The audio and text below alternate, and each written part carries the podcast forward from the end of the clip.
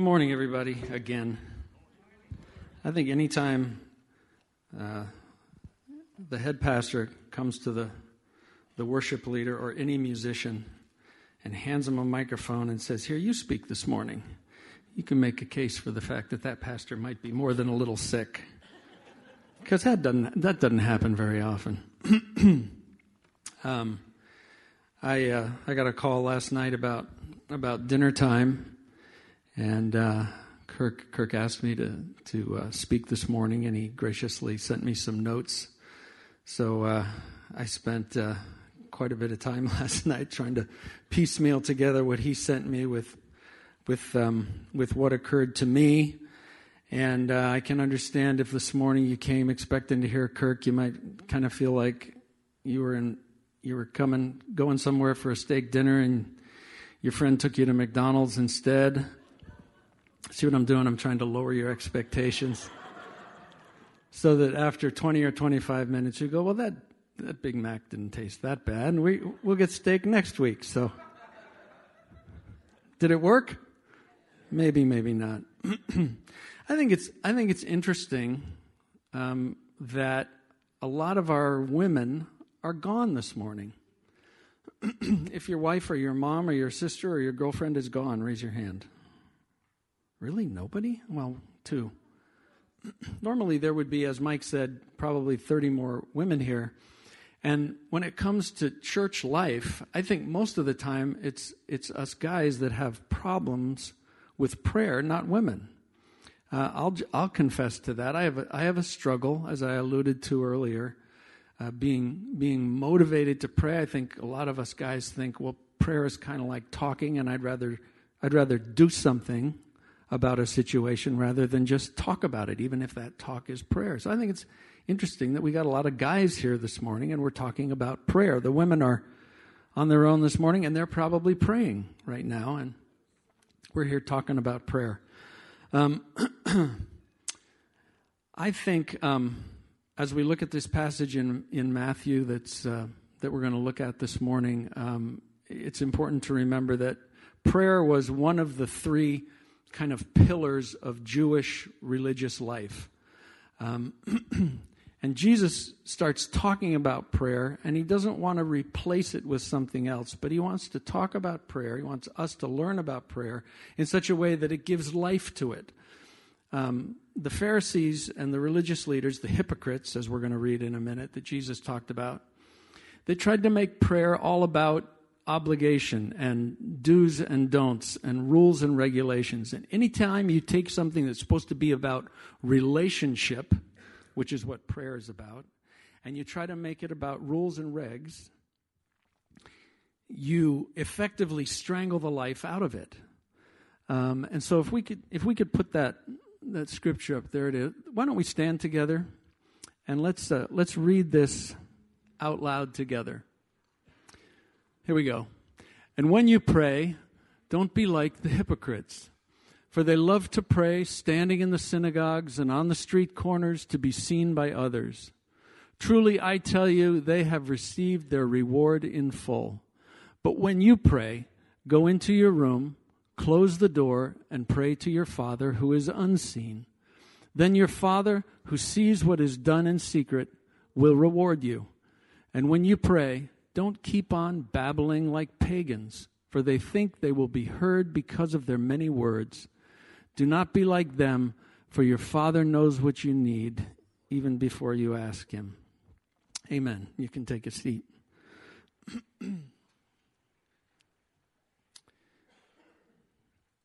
Prayer is the language of our relationship with God. It's the language of our relationship with God. And anytime we make it about performance, anytime we make it about putting on a show, like Jesus just talked about, we strangle the life out of it. Um, it's interesting, in context, just a few verses later, the disciples went to Jesus and they said, Lord, teach us how to pray. And so then Jesus gives the teaching, the template for prayer, which is called the Lord's Prayer. Kirk is going to um, going to go over that in, in just a couple of weeks. Um, assuming he gets well. And if not, we'll be asking for volunteers to do this. But um, um, I think we can learn four different things from this passage of prayer about prayer this morning that uh, that are important. First of all, real prayer is not something external. Um, even public prayer needs to have its source in private time with God. Um, how can I say anything in public about anybody that I don't know very well? I can't. I can't say anything in public about my wife if I haven't spent time with her alone, getting to know her, what she likes, what she dislikes. It would be ridiculous of me to start talking about someone in public as if I know what I'm talking about if I have not spent private time with that person. And if if prayer is the language of our relationship with him, then public prayer has to come out of private moments with God.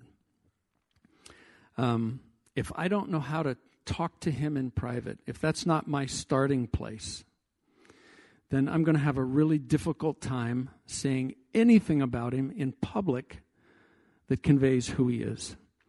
Um, and, you know, some of us, depending on personality, we don't like to pray in public.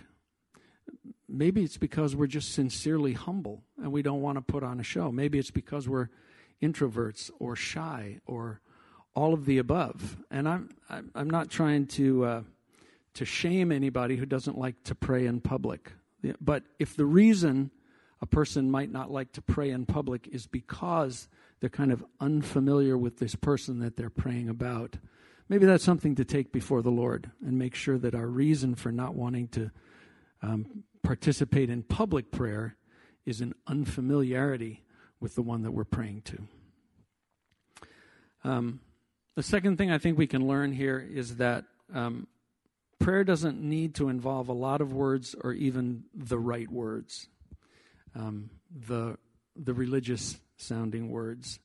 Um, some of the most meaningful, moving, heartfelt, effective prayer that I've ever heard was just simply uh, an authentic cry for help.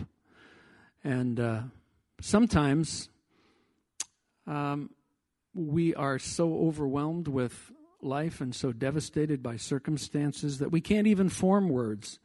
I love the I love the passage in, in Romans where Paul is talking talking about the fact that the Spirit helps us in our weakness. Sometimes we don't even know what to pray for as we ought, but the Spirit Himself intercedes for us with groanings too deep for words. And sometimes those groanings are emanating from me. Sometimes they're emanating from us. And we can't even, we're reaching out to God, but we can't even form words. That's okay. That's okay. Sometimes it doesn't involve many words or even trying to say the right words. There are no magic words that need to happen when we pray. Even the term in Jesus' name, which we often end our prayers with. Um, it might be more effective to say something like this in the authority of Jesus. Wouldn't it be interesting if we started every prayer and ended every prayer with the idea that we're doing it in the authority of Jesus and we're asking what we're asking in the authority of Jesus? Um, if prayer is the language of our relationship with God, then the only way we can ask anything of Him is because of that relationship. Um, when I when I first became a Christian, I remember the the pastor of the church I was going to. He talked about prayer as if you were writing a check. He said, "You want something from God, and you want to ask it from Him, but you have absolutely no way to actually get what you're what you're asking for. And so you have to take out the checkbook that has Jesus' name on it. And you fill out the check with what you want but you have to sign Jesus' name because it's only because of Jesus that we even have a relationship with him. It's only because of Jesus that we can ask anything from him. Um, and that that uh, that picture of writing a check has always has always stuck with me and always resonated with me. Um, the third point that we can that we can uh, glean from what Jesus said about prayer is that real prayer understands that God is our source and He knows what we need before we even ask Him. Um, the goal in prayer is not to get from God what we want. The goal in prayer is oneness with God, it's relationship with Him. And prayer is the language of that relationship. Our first calling as Christians is not to go out and serve God, do something for Him. Our first calling as a Christian is to be with Him and to learn from Him and to sit at His feet. Um, do you remember the um, the picture in Luke ten when Jesus shows up at, at Mary and Martha's house, and Martha is is all flustered and busy in the kitchen preparing food, and she's mad at the fact that her sister Mary is not helping her. Mary is sitting at Jesus' feet, listening to him teach. And Jesus actually says to Martha, Mary has chosen what's best. Um, there, there will always be distractions, like like Martha was experiencing in that situation. There's always going to be um, things that are going to want to distract us from prayer. I love this uh, quote by C.S. Lewis. I think we have it um, back there. We can put it up on the screen if you guys have it. C.S. Lewis wrote, The moment you wake up each morning, all your wishes and hopes for the day rush at you like wild animals. The first job each morning consists of shoving it all back in listening to that other voice, taking that other point of view, letting that other, larger, stronger, quieter life come flowing in and it makes me realize how many how many times um, that I've brought my own busy, distracted, disquieted thoughts about life into uh, into prayer. But to be quiet with God, someone once said, keeps us spiritually alive. I love this quote too. In our chatty world, in which the word has lost its power to communicate, silence helps keep our mind and heart anchored in the future world and it enables us to speak words of life from there into the present world. There's always there's always an ongoing invitation from God to draw near to him and he will draw near to us. He's in, he's inviting us to do that right now. Um, and that's that's simply talking about prayer because prayer is the language of our relationship with him. And so the value, most valuable thing that God could ever give us in prayer is more of Himself. the fourth, uh, fourth thing that um, I think Jesus wants us to know about prayer is that real prayer never ends. The verse in First Thessalonians, which says, pray without ceasing, has always uh, confused me. It's always frustrated me. It's always uh, made me feel a bit uh, self condemning. How in the world um, am I going to be a person of prayer, prayer that never ends? Um, and yet, I find myself at, at this, I don't know whether it's this stage of life or because uh, there are just so many things to pray about these days, but I find myself praying more and more. Oftentimes find myself rolling over at night in the middle of the night, and I'll wake up just enough to realize I've been praying. Have you ever have you ever experienced that? That you just you you realize in the middle of the night, oh, I was just I was just in prayer and I wasn't even I wasn't even conscious of it. I'll find myself um, I'll find myself at the gym and I'll be moving from one station to another and I, I'll pass this lady I pass almost every time and she's in a wheelchair and she's hauling herself up out of that wheelchair to uh, to try to exercise what she can exercise, and I'll realize I was just praying for her as I, I was as I was walking past her. Um, the uh, the one that surprises me the most um, is my reaction, uh, oftentimes lately, to people um, in front of me on the freeway that may or may not have gotten their driver's license from Kmart. Um, I, I just don't have a lot of patience with with drivers that don't have much skill. And I realize I should, but I'm just I'm just admitting I don't have much patience with that. But but lately I've been driving around people, and where normally I'd look over at them and glare at them, I I'll I'll see a an, an older person or a younger person who's just learning to drive, and I'll wind up praying for them and for the people around them that they. Um, but I think I'm learning a little bit about what it what it actually means to pray without ceasing, a, a, a, prayer life that just doesn't end, that just goes from one conversation with Him to another. And I'm not even conscious that I've tried to move in that direction, and yet, and yet, slowly but surely, um, that that seems to be happening. Um, I like this quote from St. Augustine who said, Whole prayer is nothing but love.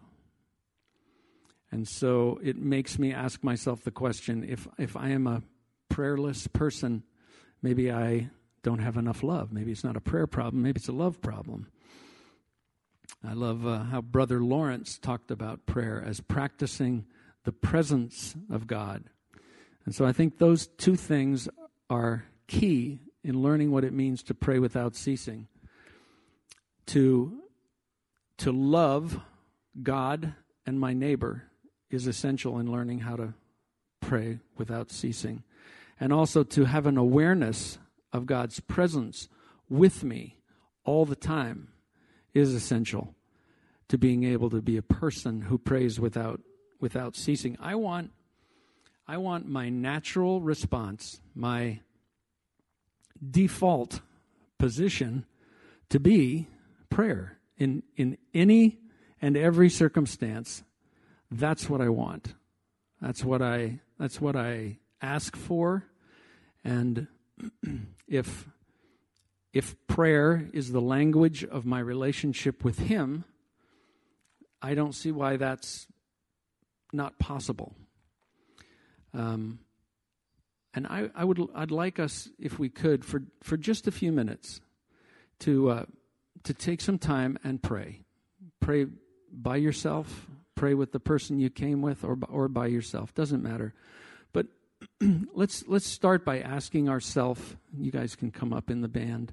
Let's start by asking ourselves a question: Are we people who have an ongoing conversation with God throughout the day? Are we prayerful people? I mentioned at the beginning, a lot of times we men don't like to. Prayer is not our default position because we'd rather do than just talk or be.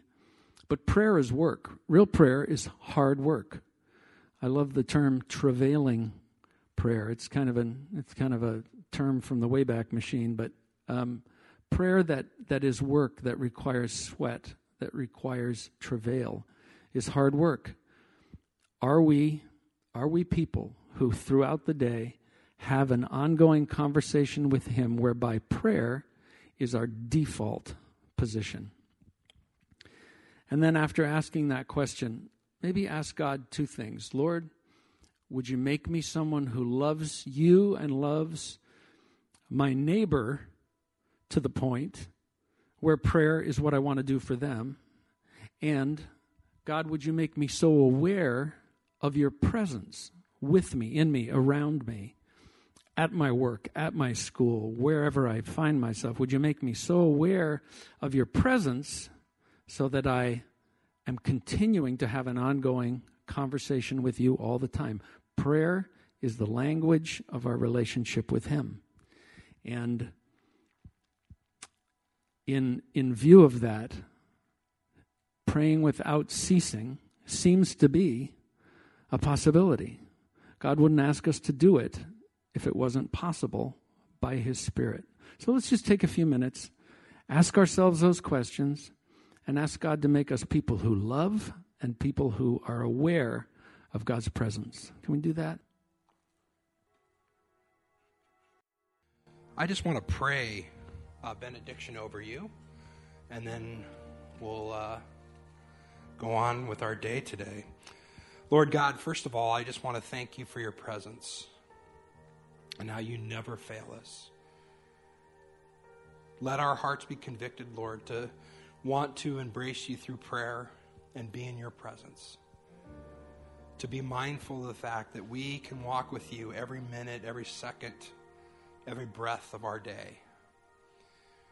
That you give us that privilege as children of you, Father God. We're grateful to be a part of your family. May the God of endurance and encouragement grant you to live in such an harmony with one another in accord with Christ Jesus, that together you may be with one voice. Let's say that again. Together you may be with one voice, glorifying the God the Father and our Lord Jesus Christ. Lord, we have that opportunity to come together collectively and glorify you. May that have happened this morning through our hearts. Lord, I thank you for your goodness and your grace and for the message that John gave us today. Amen.